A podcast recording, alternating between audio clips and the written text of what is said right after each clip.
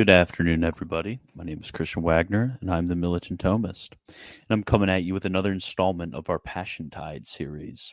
And this one's going to be on the commentaries on Aristotle. This actually, at least for me, personally speaking, revealing a little bit of my my weakness when it comes to uh, St. Thomas.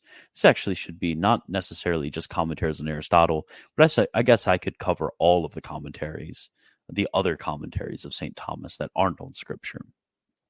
So before we get into that, remember uh, Greek isn't as important here, but still, if you get the Corpus Thomisticum by uh, by the Thomistic, I mean the Aquinas Institute, always mix up the Thomistic and Aquinas Institute, but it is by the Aquinas Institute that I talked about in the first video.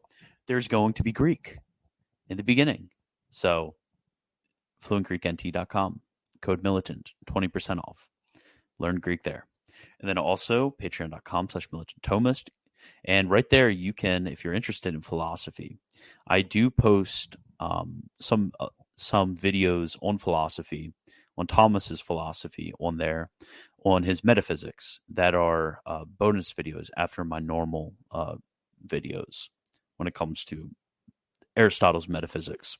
So, patreon.com slash militant Thomist, you want access to those. And then also, if you go right there to christianbwagner.com slash shop. You get the based Militant Thomist mug. And then you could also get the books that I've reprinted. Those are very important. And in the future, I'm looking, I have a lot of uh, books in scholastic metaphysics and scholastic philosophy in general that aren't in print, sadly, anymore. It's so sad. It's basically like manuals of theology, but for philosophy. And they aren't in print anymore. It's just absolute craziness. So if you keep up looking there, then eventually you will find it. Then also subscribe, like, um, Facebook, Twitter, um, even um, why can't I think of it? Uh, Discord. If you want to join the Discord, if you want the extra chats on Discord, you got to be a Patreon member. But we still have a general chat, which is which is very active. It's active every day. So join there and become based. There's your. That's an ad for you. So let's get into these commentaries on Aristotle. So if you remember from the biblical commentaries, this is going to be very similar when it comes to style. So stylistically, when when Thomas is commenting on this, he's going to provide that same um, uh, that same outline of uh, of providing okay first this happens second this happens third this happens and then under the first first second and third that happens and then so on and so forth.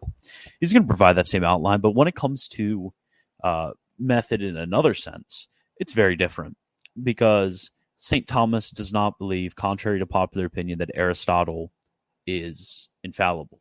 St thomas isn't necessarily even a super pure aristotelian. St thomas isn't necessarily bound to aristotle where Aristotle makes mistakes, St. Thomas does not follow.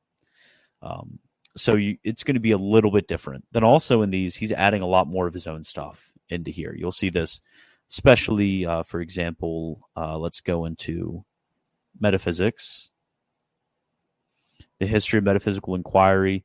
He adds a lot of material that's not just spoken of by Aristotle here.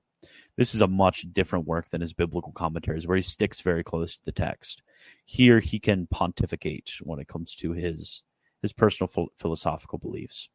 So, when it comes here, the only two that I have read, which I've I should read more of these, but most of my energy, as I'm not a philosopher, so uh, most of my energy is put towards um, the dogmatic works and then the biblical commentaries and then Aristotle's works. I, I would mean the commentaries on Aristotle. Would love to read a lot more of these, but um, sometimes you know you only have so many hours of the day. So De Anima I've read, and the Metaphysics I've read. Well, commentary on De Anima and commentary on the Metaphysics I've read.